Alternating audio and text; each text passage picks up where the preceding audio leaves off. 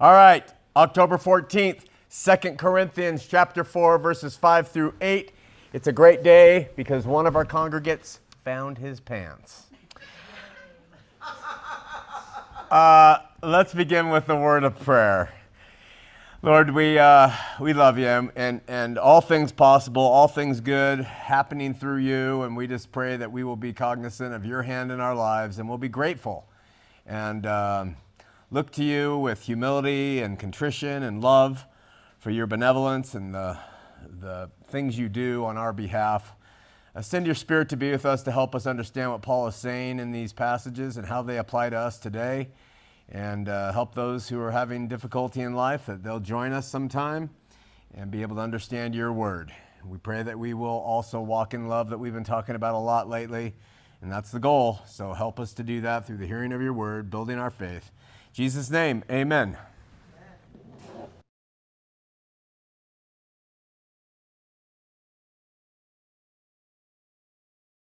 For the love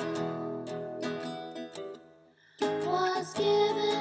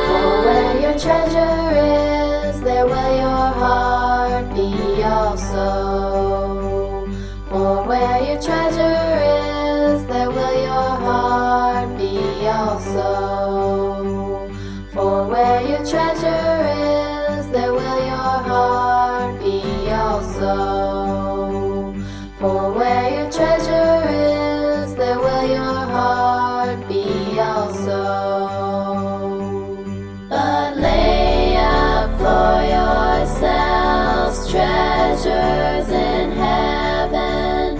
Lay up for yourselves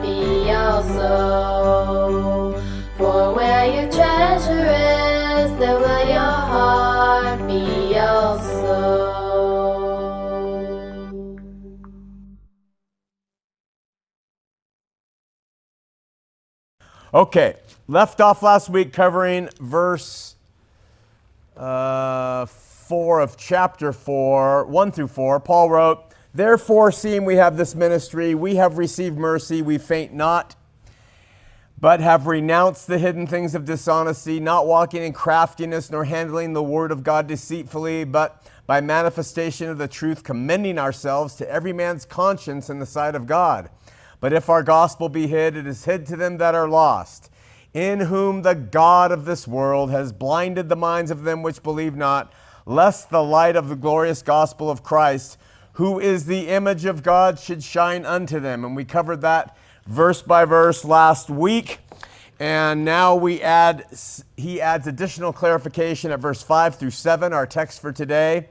For we preach not ourselves, but Christ Jesus the Lord, and ourselves your servants for Jesus' sake.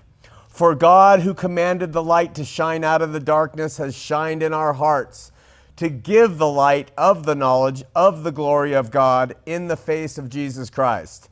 But we have this treasure in earthen vessels, that the excellency of the power may be of God and not of us. So back to verse 5, Paul now adds, We, for we, preach not ourselves. Of course, he's uh, speaking of the apostles. We don't preach of ourselves, but Christ Jesus the Lord, and ourselves your servants for Jesus' sake. So he says, We don't preach ourselves, and we are your servants for Jesus' sake. I like the way the RSV, that's the. Uh, uh, that's where we get all the other Westcott and Hort, uh, Nestle, Arlen, uh, Nestle, Aland transcripts. There's two sources of scripture. One's from Antioch, one's from Alexandria. And the Antiochian uh, verses give us the King James and all those passage, Bibles that come from that. And the uh, Alexandrian give us the ESV and the NIV and all the modern versions. Well, I like the way the modern version says verse 5 For what we preach is not ourselves, but Christ Jesus as Lord, with ourselves as your servants for Jesus' sake. So Paul seems to be giving the reason for what he has said in the previous parts of the epistle respecting his conduct in ministry. And uh, he reiterates that he has been open, he has been pure, he has been free from dishonest arts, from tricks, not corrupting the word of God or resorting to anything that could question his apostolic uh, integrity. Um, instead of preaching for his own benefit and ego, uh, he has says here that he uh, instead has preached Jesus Christ as Lord. Uh, and uh, he made him known as Lord, as Savior. He made him known as Redeemer. So he is trying to establish the fact that he hasn't been in this game for anything other than to preach Christ as Lord. And I get accused of a lot of things. Uh, but I want to make it part of the public record that I do not preach for my gain. I do not preach what I preach so that I can be seen as something big or to build a, a populace or an audience. I preach honestly what I think is true. Now, people disagree with it, but it is not for anything other than what I. And so I can concur publicly that this is what drives me, it's what moves me. I'm not perfect at it and I make mistakes. I, I, don't think Paul did. I do, but still, I can stand by the fact that I'm motivated by the same things. So, and that being said, we got to touch on something here because Paul brings it to our attention. He says that he has made him known as Savior, as Lord, as Redeemer, which is why he says he has preached. Sorry, but we have to note that Paul does not say he preached Jesus as God. Paul does not say he preached Jesus as God. Instead, he chooses to say we preach Jesus as Lord. I always wonder why it was so difficult for the apostles to not throw in, He is God. He's the second member of the Holy Trinity. Why Paul and Peter and James and John and those who wrote, why they don't make that plain statement when they're very plain in saying that Jesus is Lord and Savior. In every introduction, He is Lord. In every introduction, God the Father is God. Jesus is Lord. So why the, this, this thing?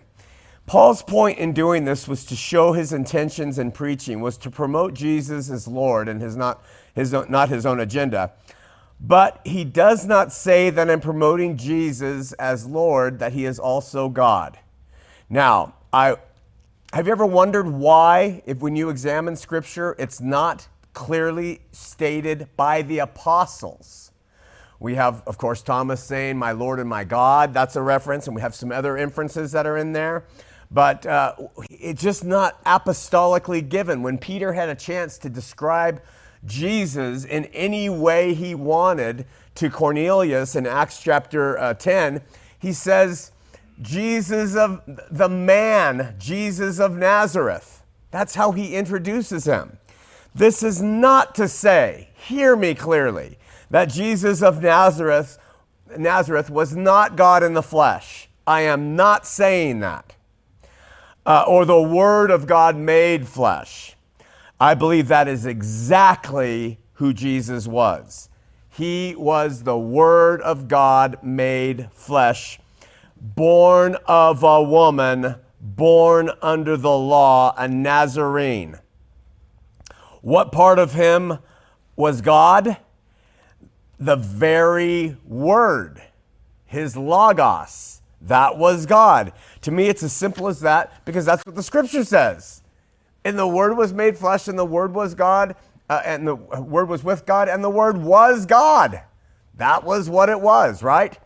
But in places like this, it seems the apostolic record makes the main focus on Jesus always as Lord, always as Savior. No apostle gives us Jesus as God. They don't say it directly outright like we would like them to. So we have to wonder if this is because Jesus of Nazareth, born of a woman, born under the law, had to overcome his humanity in order to reach deification in the flesh. That the flesh had to reach deification. What was in him certainly didn't, but the flesh had to be deified. That's not a new concept. That's, that's been talked about by the Catholics and the people way back before I was ever born. So, here in verses 5 through 7, Paul actually takes the time to distinguish between preaching Jesus as Lord and God Himself. Listen to what He says. I'm going to read the words. For we preach not ourselves, but Christ Jesus the Lord, and ourselves your servants for Jesus' sake. For God, who commanded the light to shine out of the darkness, has shined in our hearts to give us the light of the knowledge of the glory of God in the face of Jesus Christ. But we have treasure in earthen vessels, but that the excellency of the power may be of God and not of us. He distinguishes, even in these passages, between the Lord Jesus Christ and God, and doesn't seem to bring them into this idea of uh, oneness. So I'm reiterating the biblical fact that when it comes to Jesus and God in the New Testament, Jesus is constantly described as a man, son of man, son of God, um, Jesus of Nazareth, the Lord, the Redeemer, the Savior. And the references to God in him do not support the Trinitarian uh, idea unless a person has been taught this is how to see it, and they've been taught that way. And when they read it, they say, that's what that means. I've always maintained that you give somebody who hasn't been taught how to see the Trinity in the New Testament, they would never see it. They would simply say, there's God the Father, and there is Jesus Christ, his only human Son. And I maintain that because if you read it, that's what it says. You have to bring to the table this learning that we've been given. Uh, but um, they support clearly that Jesus was Jesus of Nazareth, the Son of the true and living God, the Savior, the Redeemer, the Word made flesh as a, as a means to redeem the world. So these passages support this overall picture, in my opinion. I don't want to make it anything more than what it says. That's, that's, that's something that I have to honestly do so I can stand before God and He might say, McCraney, you are such an idiot that I was telling you I'm a Trinity and you consistently kept teaching these things that made it make it sound like it's not. And i'll say lord i taught what the word said by the spirit the best of my ability. That's what it says here right? So and this is what we're going to constantly affirm until shown otherwise. So after admitting that his business was to preach jesus christ as lord uh, which is ruler over all things, and not to promote himself, Paul adds that in doing so, that the apostles make themselves your servants, the people who are at Corinth. We make ourselves your servants, and adds at verse 6 For God, who commanded the light to shine out of the darkness, has shined in our hearts. God has shined in our hearts to give the light of the knowledge of the glory of God in the face of Jesus Christ. To give the knowledge of the glory of the light of the knowledge of the glory of God in the face of Jesus Christ. So Paul seems to take the time to explain why he and his fellow apostles didn't promote themselves but instead, Jesus Christ, they promote, saying, For God has commanded the light to shine out of darkness, has shined into our hearts to give the light of the knowledge of the glory of God in the face of Jesus Christ. Most translations admit that Paul is quoting from Genesis here. They say Genesis, they use it as a cross reference, Genesis 1 3. Uh, but it's not a quote. You know, just know that right now. That's not a quote from Genesis. That's uh, Paul describing what Genesis 1 3 says, but it's not a quote from Genesis 1 3. And that happens a lot in Scripture. The apostles will take the liberty to quote from the Old Testament, but it's not verbatim. They will, they will use the Scripture in another sort of fashion and sort of reference that passage, but they don't use a direct quote either from the Hebrew or from the Septuagint Greek. They simply will summarize the, the meaning of the, the words that are said in the Old Testament. And it's a fascinating study. We've come across that several times in our study of Acts, that where uh, Paul or Peter are quoting the Old Testament, they quote something and you say, okay, where is that? And you can't find it. And then you look to the scholars, and the scholars say, this is a paraphrase of the meaning. Paul or Peter have used this passage in the Old Testament to their benefit in a point they're making, but it's not necessarily contextual and it's certainly not verbatim. That's a fascinating, that's what Bart Ehrman, uh, the great critic of Christianity, uh, really criticizes uh, Christianity for, in that we have created a Jesus because even the apostles were just taking the uh, Old Testament passages and using them to their convenience to describe things. Um, I differ with him, of course, but um, he has a point to some extent. So, Paul says that instead of preaching for themselves, They preach Jesus Christ, for God has commanded the light to shine out of the darkness. Has who commanded the light to shine out of the darkness? That is the paraphrase of Genesis 1 3.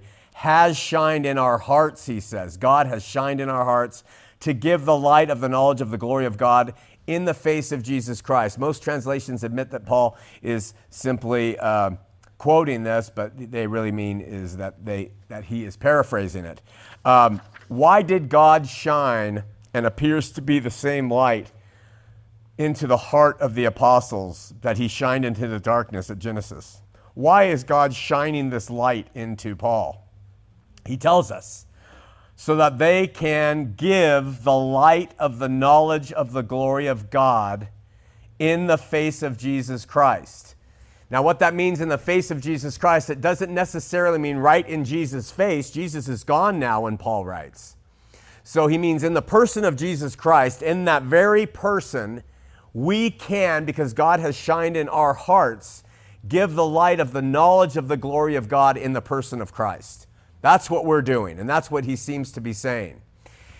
First of all, God has shined light into their hearts. He's given them, that's personal revelation directly from God.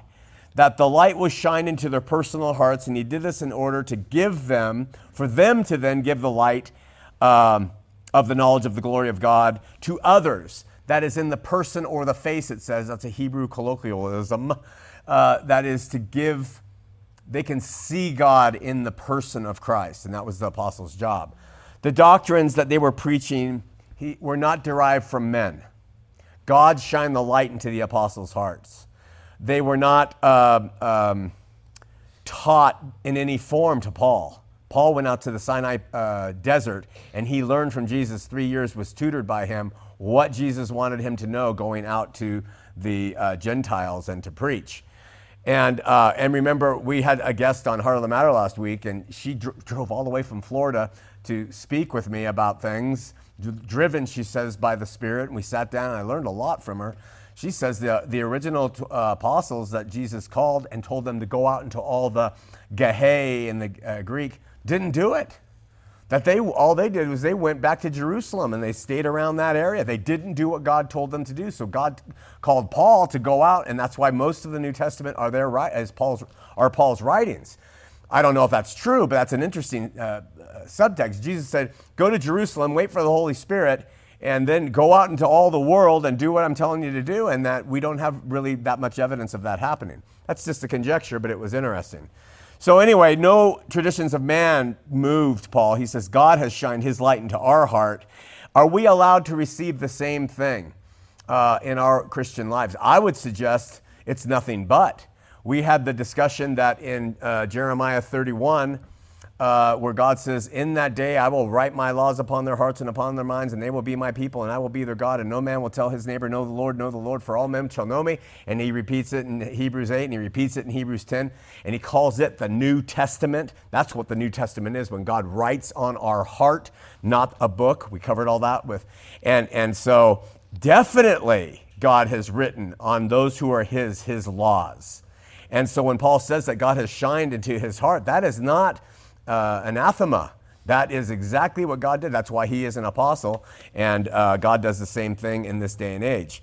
So we talked about that concept a few weeks ago because God is love, and and all the law hangs upon that love. The law and the prophets hangs upon the two great commandments: love God and love neighbor as itself. It seems to me that what He's shining in our heart is that agape love, which we have been talking about quite a bit in milk, and that and all those facets of agape love, what it is not, especially, and then what it looks like according to what Paul says. So, Paul admits that as an apostle, this was directly imputed to them and that light right into their hearts. And as a result, they were able to give light of the knowledge of the glory of God, which abides and abided in the face or the person of Jesus Christ. According to scholars like Tyndale and Bloomfield, and a guy who's always quoted, Doddridge. I've never looked up to see who Doddridge is, but he's quoted quite a bit. Um, we can understand this passage in two ways. First, we can say that the apostles were given, they were able to give knowledge or insight into what the glory of God is, or from the way this is written in the Greek, we could say that they were given light or knowledge about the glorious God. So they could do either give Uh, information because of what God has given them about the glory that God is or the glorious God. All right? Now, it seems pretty easy to say he's giving light about the glorious God. But in the context of what we've studied back in the chapter before, where he talks about Moses having to veil his face so that they couldn't see the end of the law in the shininess of Moses' face, I tend to think that what it says here is that the apostles were able to give knowledge of the glory of God, not of the glorious God, but of the glory of God actually to people that existed in the person of Christ Jesus. That would be my take on it, for whatever it's worth. I side with that for three reasons. Back in chapter 3, as I said, Paul spoke of Moses hiding his face to conceal the glory of God, which, if it had been revealed to the children of Israel, if Moses had said, Look into my face, they would have seen the end of the law, is what it said a couple weeks ago. And at the end of the law, the children of Israel would have advanced too quickly. They would have known much more than God wanted to give them. So Moses veiled his face so they couldn't see that in his uh, countenance. The other reason I think it's talking about the apostles revealing the glory of God is because Paul mentions the glory in the face of Jesus Christ. This, uh, this seems to speak directly to glory and not to the glorious God. And then finally, Paul seems to be saying that his object as an apostle has been that this glory shined into his heart was to share Jesus with them, who was the one who reflected the glory of God to all people. Okay? There's a lot of uh, stuff going on around me. Are we still on? Did the camera become unplugged? Audio, you're on audio. We're on audio. So if you've gone momentarily blind, you're having a Pauline experience on the road to Damascus. Just hang in there. You'll get your vision soon. So, um, in the face of Christ, in the person of Christ, um, multifaceted reference. First, where the children of Israel couldn't look into Moses' face, in that day, there were people walking around at that time who had looked into the person of Christ directly. Paul was one of them, even though it was post death and resurrection. There were people who looked to Christ and could see. There was no obstacle to them seeing God in the person of Christ. We remember that Jesus said, If you see me, you've seen the Father. That's what he said, right? I take that as absolutely true, but. Um, I do not think it was a play on words. I think it was a reality. Jesus was the Father with us. I don't mean that in a uh, modalistic sense of Sabellianist modalism, where the Father becomes the Son and the Son becomes the Holy Spirit. That's modalistic Sabellianism. I just mean that He was God with us. To see Him was to see the Father, who is God. That's how I see it. Uh, but uh, to see Him, and I think this was meant to see Him for who He really was was to see the Father. Same light, same glory, same love, same words, same everything the Father was, made in flesh. So I don't think the scene in the blepo sense of actually seeing was they were seeing God as Jesus, in Jesus' face, meaning his nose and his ears and his eyes. I don't think Jesus was saying, when you see me, the bearded, long haired Jew, which he may or may not have been, you're seeing a bearded, long haired father. I don't think that was uh, physical at all. I reject that idea to look upon his physical features was to see the Father. And so, therefore, we're only left with talking about his spiritual characteristics in person. The word rendered face here can mean face, but it can also mean just the person.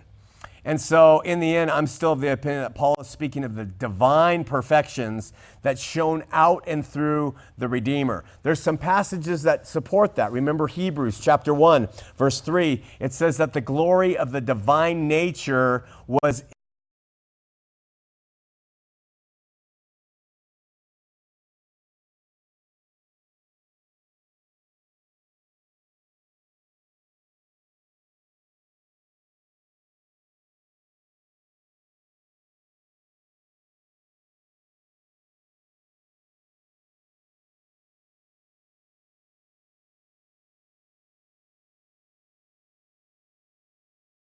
about the of characteristics and his person.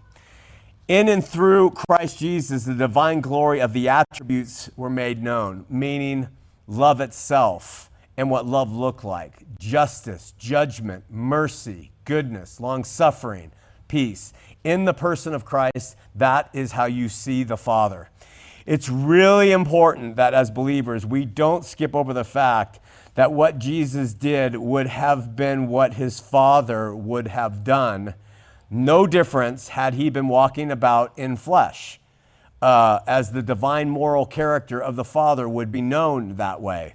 And from this, we make no leap. We make no leap whatsoever to say that uh, with God in him, Jesus of Nazareth was God with us. There's no leap at all to say that. Um, and in this, we can say that Jesus of Nazareth was God incarnate. I think that's proper. And uh, in heaven,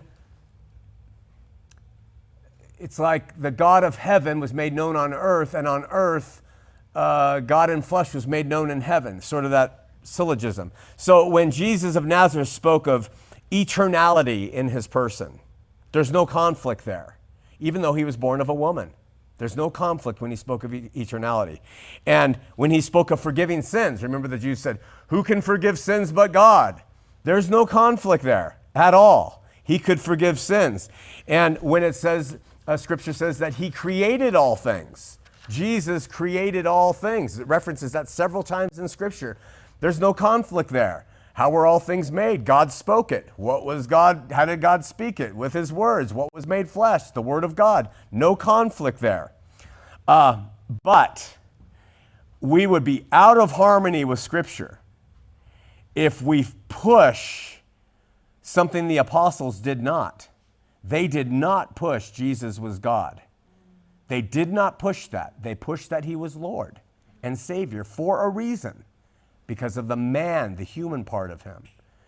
And that's what they emphasized. And so that's what we emphasize. And we go down that rabbit trail of trying to balance out these Trinitarian ideas. We say the apostles' way of doing it was not right. We say we have a better way of explaining it, and we then interpret what traditions have done. But just remember this Jesus of Nazareth learned obedience through the things he suffered. Quote Jesus of Nazareth was born of a woman. Jesus of Nazareth was tempted with sin. God cannot be tempted. Jesus of Nazareth was not all knowing, he did not know everything. And Jesus of Nazareth died. So when you get zealous people who just speak of things that even the apostles didn't speak of, I just caution you to be careful of taking traditions of men and their teachings and using it as your language just because it's the thing that was established for us by councils, you know, some uh, 1800 years ago. Just remember, that's not to say he wasn't God with us, but that was not that's not the focus of Jesus of Nazareth. It's that one like us, full of God, was willing and able to go through this life submit himself to all things that his father gave him, and then overcame sin and death. That's the glorious message, right? So, what the example given by many theologians has been that the wax bears the exact image of the seal. And that's referencing the signet ring where you get that wax and you take the signet ring and you plunge it into that wax on the letter and you take it out. And they say, that is what we're talking about here. But, um, you know, I have to suggest that there's a difference between the seal and the wax. There's a great difference. And uh, it's kind of good in its analogy because the wax does break down like Jesus died. And the wax isn't something that will be e- eternal uh, like Jesus of Nazareth is eternal in his godliness, but the body, you know, only in resurrected form would it be eternal. So, you, so I think the seal is the thing that is the permanent thing, with the wax being a replication of the seal. And in that way, it better explains Jesus and God. Okay, at verse 7, Paul says, But we have, talking about the apostles, this treasure in earthen vessels. He's bringing it back to the humility of himself as an apostle. We have this treasure that God has given us shined into our hearts in earthen vessels. But the, the excellency of the power may be of God and not of us. In other words, as a means for God to retain that glory that He is, He has imparted this light into vessels that are earthen. We are uh, vessels that are earthen. And uh, He humbly admits that He is therefore feeble and He is capable of breaking down and decaying and dying. And uh, so, while the, what they've received is really important, um, we are not going to be around here forever to do what we do. It's a very humble statement that he makes. The Greek term for earthen vessel here refers in antiquity to um, fired clay and shells and or shells. And if you think about it, when you take fired clay or if you take shells and you drop them from here to the, to the floor I'm standing on, they're going to break, right? And so it's a reference to show that he's admitting that even though I possess this gifted treasure, I am going to go away. And he went away shortly, not, not very long hereafter writing this, passed on to the other side. So he's admitting that though he's been gifted, he will break, and he summarizes his observations of frailty by saying that, you guys got to be quiet, that the excellency of the power may be of God and not of us. That the excellency of power may be of God and not of us. So again, he says, Look, at we're apostles, we've received this, but don't look to us as being power. We are in earthen vessels. Let, let all that glory be of God. Okay? So to me, Paul is saying that the that power in them, that great power manifested, including healing the sick, raising the dead, uh, casting out devils, bold in persecution, being beaten, being cast out, traveling over land and sea, dangers, suffering were manifestly beyond human strength, and therefore were proof that God was in them and with them in their earthen vessels. And at this point, Paul enters into some personal revelations about what the apostles have endured in the name of Christ and by the power of God. From verse 8 to the end of the chapter, um, this is the subject that Paul addresses. And so we, I want to read those with you. Now, this uh, Second Corinthians has been noted, as I've said before, as the chapter that Paul reveals more about himself than any other book and any other epistle in Scripture, right? And so he says, beginning at verse 8, now speaking about himself, we, the apostles, are troubled on every side, yet not distressed. We are perplexed, but not in despair. We are persecuted, but not forsaken, cast down but not destroyed, always bearing about in the body the dying of the Lord Jesus, that the life also of Jesus might be made manifest in our body. For we which live are always delivered unto death for Jesus' sake, that the life also of Jesus might be made manifest in our mortal flesh. So then death worketh in us, but life in you. And that's why I can say all through this, he's talking about apostles when he says we, we, we. He's talking about apostles when he talks about predestination in Ephesians 1, I got to tell you. Because afterwards he goes to you. He goes to you. We, we, we have this, but you, and that's what he does here too, from 8. And then in verse 12 he says you. And he says, We have the same spirit of faith, according as it is written, I believe, and therefore I have spoken. We also believe, and therefore speak, knowing that that which raised up the Lord Jesus shall raise us up also by Jesus, and shall present us with you. He, he differentiates between the apostles and the believers. For all things now are for your sakes, talking about the believers, that the abundant grace might be through the thanksgiving of many redound unto the glory of God, for which cause we faint not, but through our but though our outward man perish, yet the inward man is renewed day by day. We're going to talk about that verse a lot when we get to it. We won't get to it today. For our light affliction which is but for a moment, worketh for us a far more exceeding and eternal weight of glory. While we look not at the things which are seen, but at the things which are not seen, for the things which are seen are temporal, temporary, but the things which are not seen are eternal. Okay? So let's go back to verse 8 and we're going to work forward till we get to, I can't remember, I think uh, verse 12. We're troubled on every side, not distressed. We're perplexed, but not in despair. Without question, the we here refers to the apostles. And this is proven by the you and 12, as I mentioned. Paul opens up here and he begins to describe what they suffered. They, he's been criticized by the Corinthians, and now he's telling them, look, at this is what we've suffered in these earthen vessels. And you fellow, my fellow laborers suffered them with me. It could be that Paul was trying to reestablish some uh, integrity in the heart of the believers at Corinth. He was trying to say, look at th- these things have happened to us because we have been trying to show the glory of God through the person of Jesus Christ to you. Let's do the laundry list. I've done it on the board. He says, We are troubled on every side. And this is kind of the cool thing about it, and obvious. He says, We're troubled, but then he says, But we are not distressed.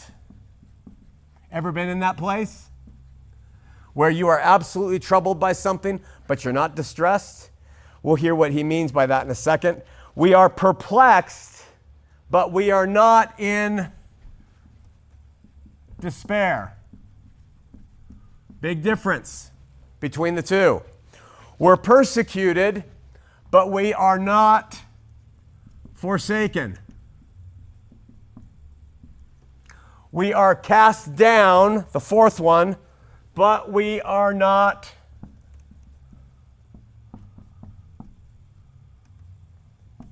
apulamahi. We are not destroyed, right? Uh, we are also bearing about the body of the dying Lord that the life of Jesus. Always bearing about the body of the dying Lord that the life of Jesus might be made manifest in our body. For we live are for we which live are always delivered unto death, always delivered unto death, that the life of Jesus, he says again, might be made manifest in our flesh. So then worketh death in us. Oh, wait, always delivered. Oh, always delivered. Always dying. Always bearing. About the dying. Bearing. Delivered. Bearing and delivered. And then that. Okay, so then death worketh in us, but to them, life in you. Okay, so let's go back and just look at the Greek for those words, and we'll get a better insight perhaps of what he's saying. He starts with, We are troubled on every side. The word here appears to have reference to wrestling games in the Olympics. And it is, they would be very familiar with that at Corinth. And it means to press together. If you've ever seen a wrestling match, if it's uh, the kind where you start off, you don't, you aren't apart very much in wrestling unless it's a stand up kind. And uh, so that's what he's referring to. You're being pressed together. So, troubled, you could put wrestling there. We are wrestling constantly uh, with evil and affliction. Paul says in uh, 2 Corinthians 7 5, when we were come to Macedonia, our flesh had no rest. We were troubled on every side.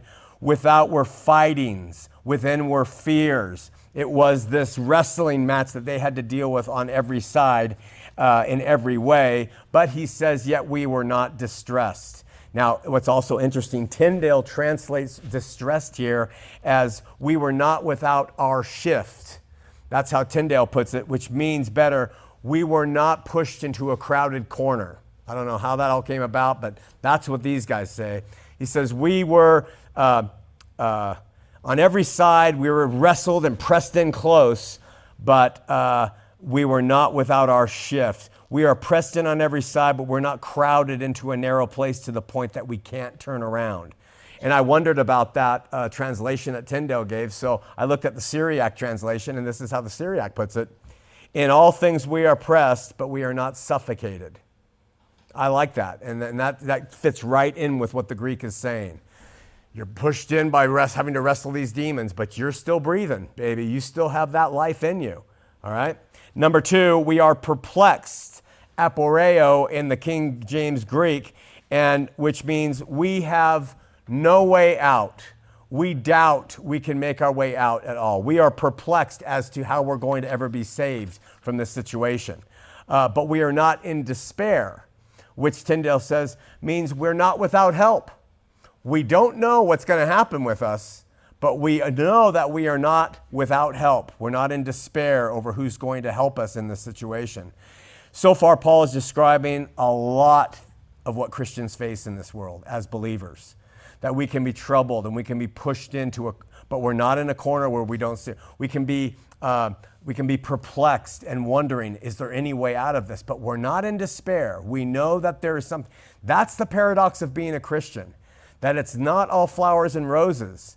It is the idea that in the midst of the struggle, there is some hope and there is some clarity on the fact that we are being led somehow in a situation that seems like it's just so dire. Verse uh, point number three persecuted, but not forsaken. Uh, the book of Acts clearly talks about the apostles and the persecution that they faced almost wherever they went. And yet, the book of Acts also supports Paul's follow up. He says, um, persecuted but not forsaken. It's similar to uh, not without help, um, not deserted, not abandoned by God. And it's one of the great mysteries. Um, I just, uh, I mentioned this in Milk this morning. I sat for two hours, Mary and I sat in a studio with four, three hardened atheists uh, last week in a two hour uh, radio podcast. And I'm facing all of their stuff coming at me about, about stuff. And and uh, it's one of the great mysteries as to why God allows his children to suffer and to suffer uh, these things that Paul, an apostle, an earthen vessel that has received the light in his heart, is allowed to suffer in this world. And, the, you know, the atheists, and, and sometimes people like them, these guys are really nice but they have this idea that if there's a God, we should all just be eating uh, chocolate and never gaining weight. That, you know, we, we live in a world and, and nothing bad will ever happen to any of his creations, let alone his children. And, uh, and, and that just doesn't seem to be the case when we consider his need to be a good God and not insert himself in things that uh, would remove free will and whatever else is going on, all things considered. The big picture God has is not the small picture we have. So I've always wondered, though, the persecution. I mean, John the Baptist lives his entire life eating grasshoppers and wearing, wearing a uh, camel's hair coat. He prophesies of the Messiah. He gets out there and baptizes. He's put in prison and he loses his head. The guy has had not much of a real good life. Why? Well, there's something in it, you know, and that's for people of faith to discover. But all I can say is here, Paul says, look, we were persecuted to no end, but we were not forsaken. And that's the question you have to ask yourself. In your trials and troubles, do you sense the persecution, but can you also sense the fact that you're not alone? And that's what will carry you through to continuing in the walk. So you know, we're just funny. We're always willing to readily give God the credit for saving people from accidents and from death and uh, from injury and, and, and merit. We love talking about those, but we very rarely uh, rejoice in His wisdom in uh, allowing bad things to happen when we're going through them. Later on, we can look back maybe and say, He had wisdom in this, and maybe in the eternal spectrum, we know we will but it's, it's just not as readily put out there when we're in the midst of it. And Paul, he's still in the midst of it, is saying these things. Of course, the apostles, no exception. And I can't tell you how important the role of these apostles were in establishing the salvation of the world. I mean, they were so important uh, in the role they played in the kingdom then and in the kingdom now. So they, but I want to tell you that they were a one time shot. Let me go backward. Jesus was a one time shot on this earth. That was it. 33 years, whatever, gone. Still with us? Yes, absolutely by the Spirit, but a one time shot. Those apostles, a one time shot. That was to establish that bride, that bride, a one time shot. 144,000 Jews being taken up and protected from Nero, a one time shot. And, and, uh, and so um, that age was a one time shot. In the apostolic record, we, we read of that age with that bride and those apostles and that Lord taking care and establishing his kingdom on earth. So when we read of it, that's the one time shot being set up, and we rejoice that we're benefactors of living in the product of those, those one time events that we're able to read about. Of course, men want to take it and bring the apostles back and up on North Temple right now and say, We're the bride, and he's going to come and take us, and all that other stuff. We, but, uh, you know, uh, this, to me, the historical record, the apostolic record says, this is what God did in the meridian of time at the fullness of that age, and He settled it all for us. It is finished. Along the way, while being persecuted, God promised and proved that He would never leave or forsake them. God always interposed on their behalf until their work was done, and then it was, it was over. Number four, Paul says we were cast down. You know what that means? Thrown down by our enemies. And that is another allusion to the uh, Greek uh, games where a wrestler gets somebody on their back and, you know, slams them down, if that's what you do in wrestling. But you're put down, you're pinned, cast down, but not a pulamahi, which we've talked about at length here, which it says destroyed in the King James. Uh, looking out over our audience here, does anybody have a non King James where it has a word other than destroyed? We were cast down, but we were not. Um, it's uh, it's uh, verse. Um, 9. We were cast down, but not. Say it, Mary. We get knocked down but we get up again and keep going. Okay. Uh, so in the Greek, it's we were cast down, but not destroyed. What? We are hunted down, but God never abandons us. We get knocked down, but we get up again and keep going. What a horrible translation. Struck down. Okay, struck down's good. Yeah, that's good. Anybody else have anything different? Struck down was used and we get up and keep running was used. I tell my wife, stop reading that Timothy Leary Bible. He doesn't listen to me. Uh, anyway, apulamahi, it says destroyed. We are, we are cast down but not destroyed. That word simply means to suffer loss. And it would be a loss to be struck down. We are not suffering, uh, perishing, loss, permanent that goes away uh, forever. It's not annihilation. Then at verse 10, Paul says, again, speaking of himself as an apostle and others, we are always bearing about in the body the dying of the Lord Jesus, that the life also of Jesus might be made manifest in our body. Now, he gives the next passage is very similar to that. What does that mean?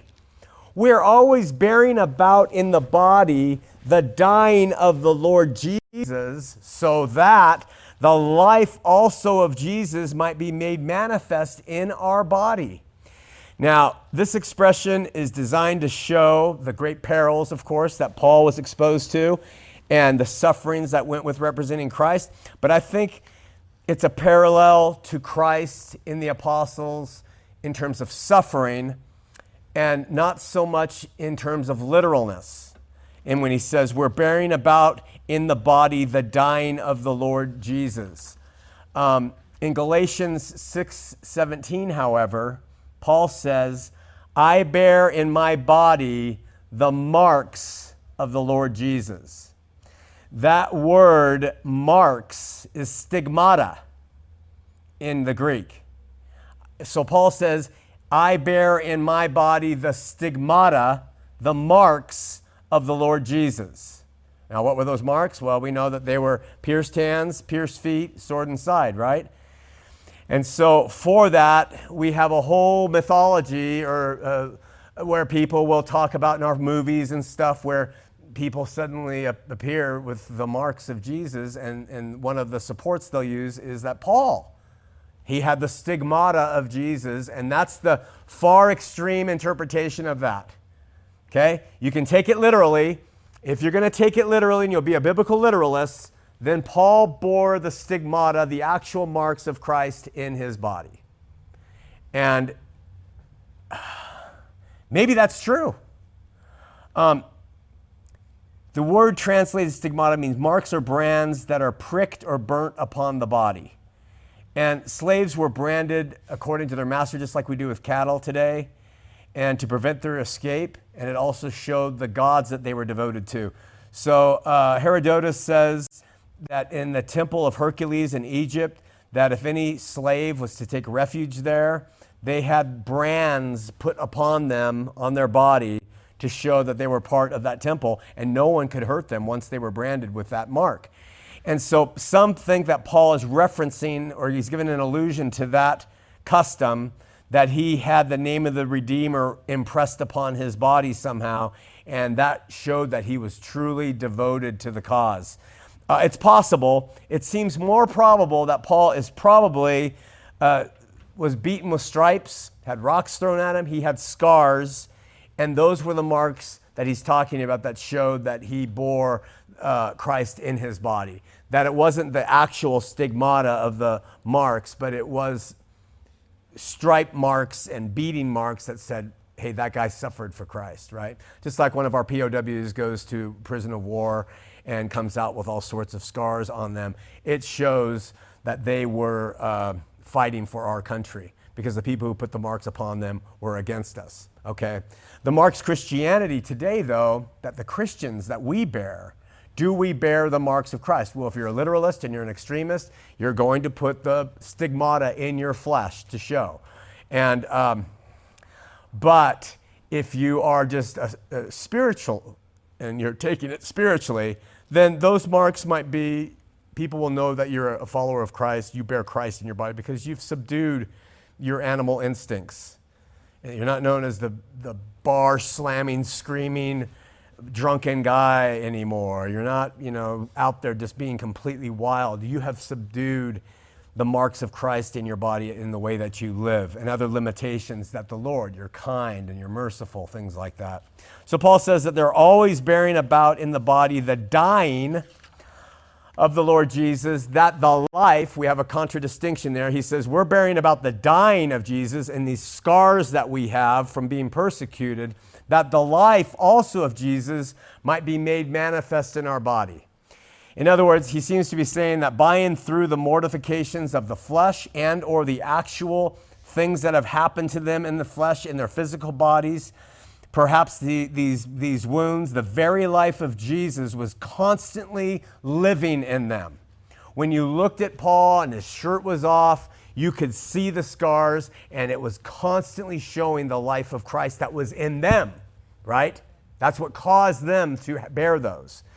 And as they bore them about the body, the dying Lord, it seems to be a strong connection when Paul says that we die daily with Christ. He admonishes us to do that.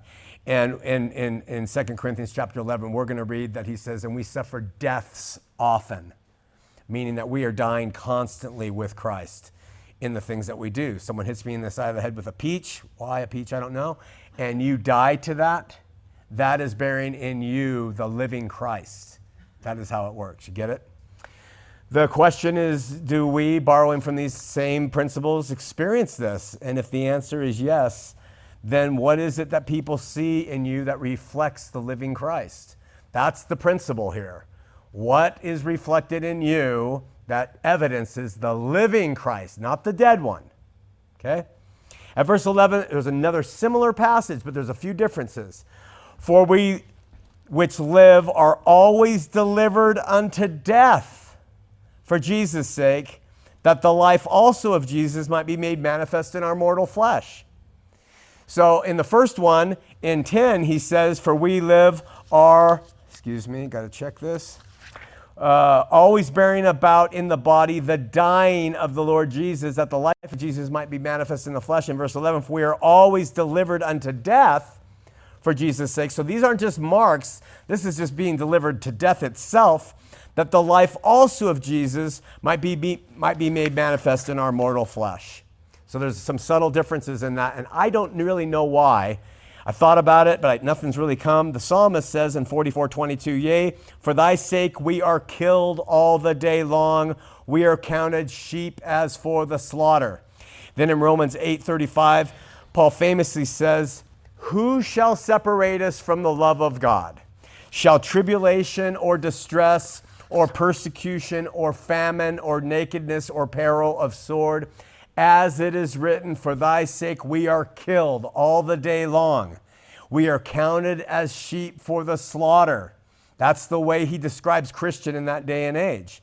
And so when he says here, For we which live are always delivered unto death for Jesus' sake, that the life also of Jesus might be made manifest in our mortal flesh, we again know what he's speaking of because of what he said in verse 10, which is very similar.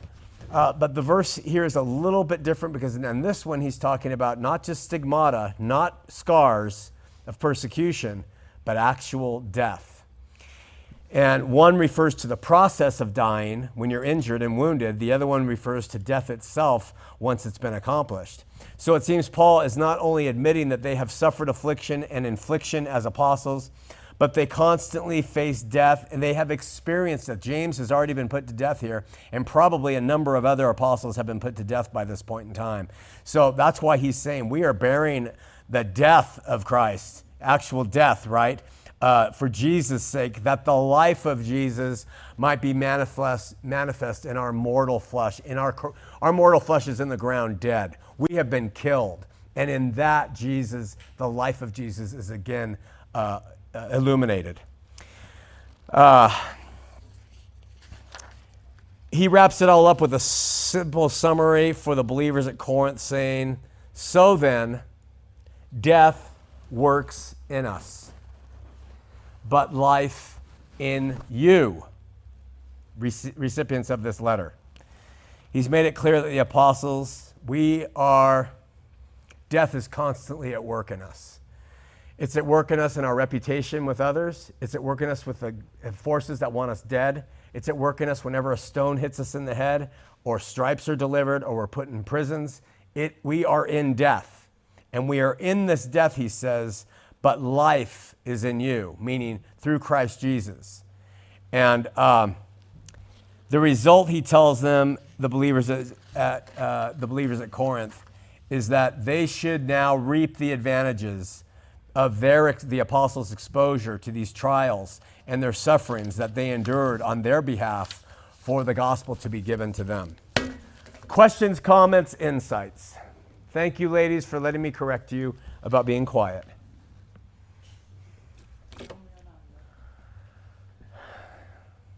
Any? And from our morning Vanna. Yes, there's a lot of Vannas out there. Anyway, Sean, um, I I'm sorry for laughing. I like that. We uh, if you can move to your left for a second. I can read that. We are distressed. We are not despaired. We are not forsaken. Apollo May, hey, life of Jesus, and so forth. That's a song. Mary said that's a song. I'm not going to sing it, but Christ, most Christians might know the song too. Uh, and I really like that song because it means a lot to me. Because in my life, I've I have a testimony if I could throw that word out there, in this state, testimony that God is with me. I know that every knee shall bow. I know every tongue shall confess. I've met the Lord Jesus Christ. Not not like I'm talking to you right now. I, don't, I haven't seen him in his physical form, but I felt his literal presence with me in my life. Praise so God. I've met him. So I know that every knee will bow, every tongue will confess. I know that he uh, saves us from those things. Uh, throughout my childhood, I've had a testimony of that even awesome. though I was still Mormon. God's no respect of persons. Now I'm not Mormon. Still, God's love is with me always. Awesome. Thanks, so, brother. Amen, Jesus. Thank you.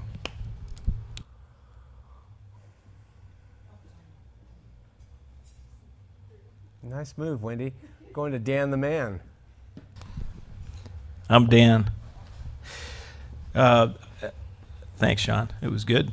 Uh, you, you, were talking about uh, the stigmata thing. Well, I grew up. This is just like a comment thing, but I grew up Catholic, and there were some real people. I mean, like guys that had it in our lifetime. Wow. Right. I don't know if you knew this, but like Padre Pio was one of the more famous ones. But and um, so we were just taught as kids that that's they're bearing the marks, the marks. of Christ, just like that. Huh? You know, of course, I think my mom would say, "Quit picking at that thing, and it might heal." But I don't know. But anyway, uh, but no, they they really there's some real belief, and you know, I don't know what to think about that, but just just a bit of information. Very intriguing. Yeah. Yeah.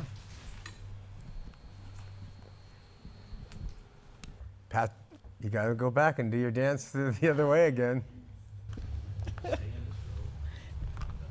So, bearing the marks of Christ in our flesh, I think that could also mean um, now I want to articulate this. I think that could mean how we treat others. You see? So, we see a s- man stranded on the side of the street. He's hurt in his flesh. So, we say it's uh, it's hard. I don't want to uh, uh, change his tire. I don't want to help him with his car problems because it's going to hurt my flesh. But I'm going to bear the marks of Christ. I'm going to get down and dirty and I'm going to help this guy Like no matter what he's going through in his life. I like I'm it. to get dirty with him, right? Sure. Love That's it. agape love, as you talked about this morning. And another thing, before I release it to Vanna, is you have a cross tattoo. I have a cross tattoo.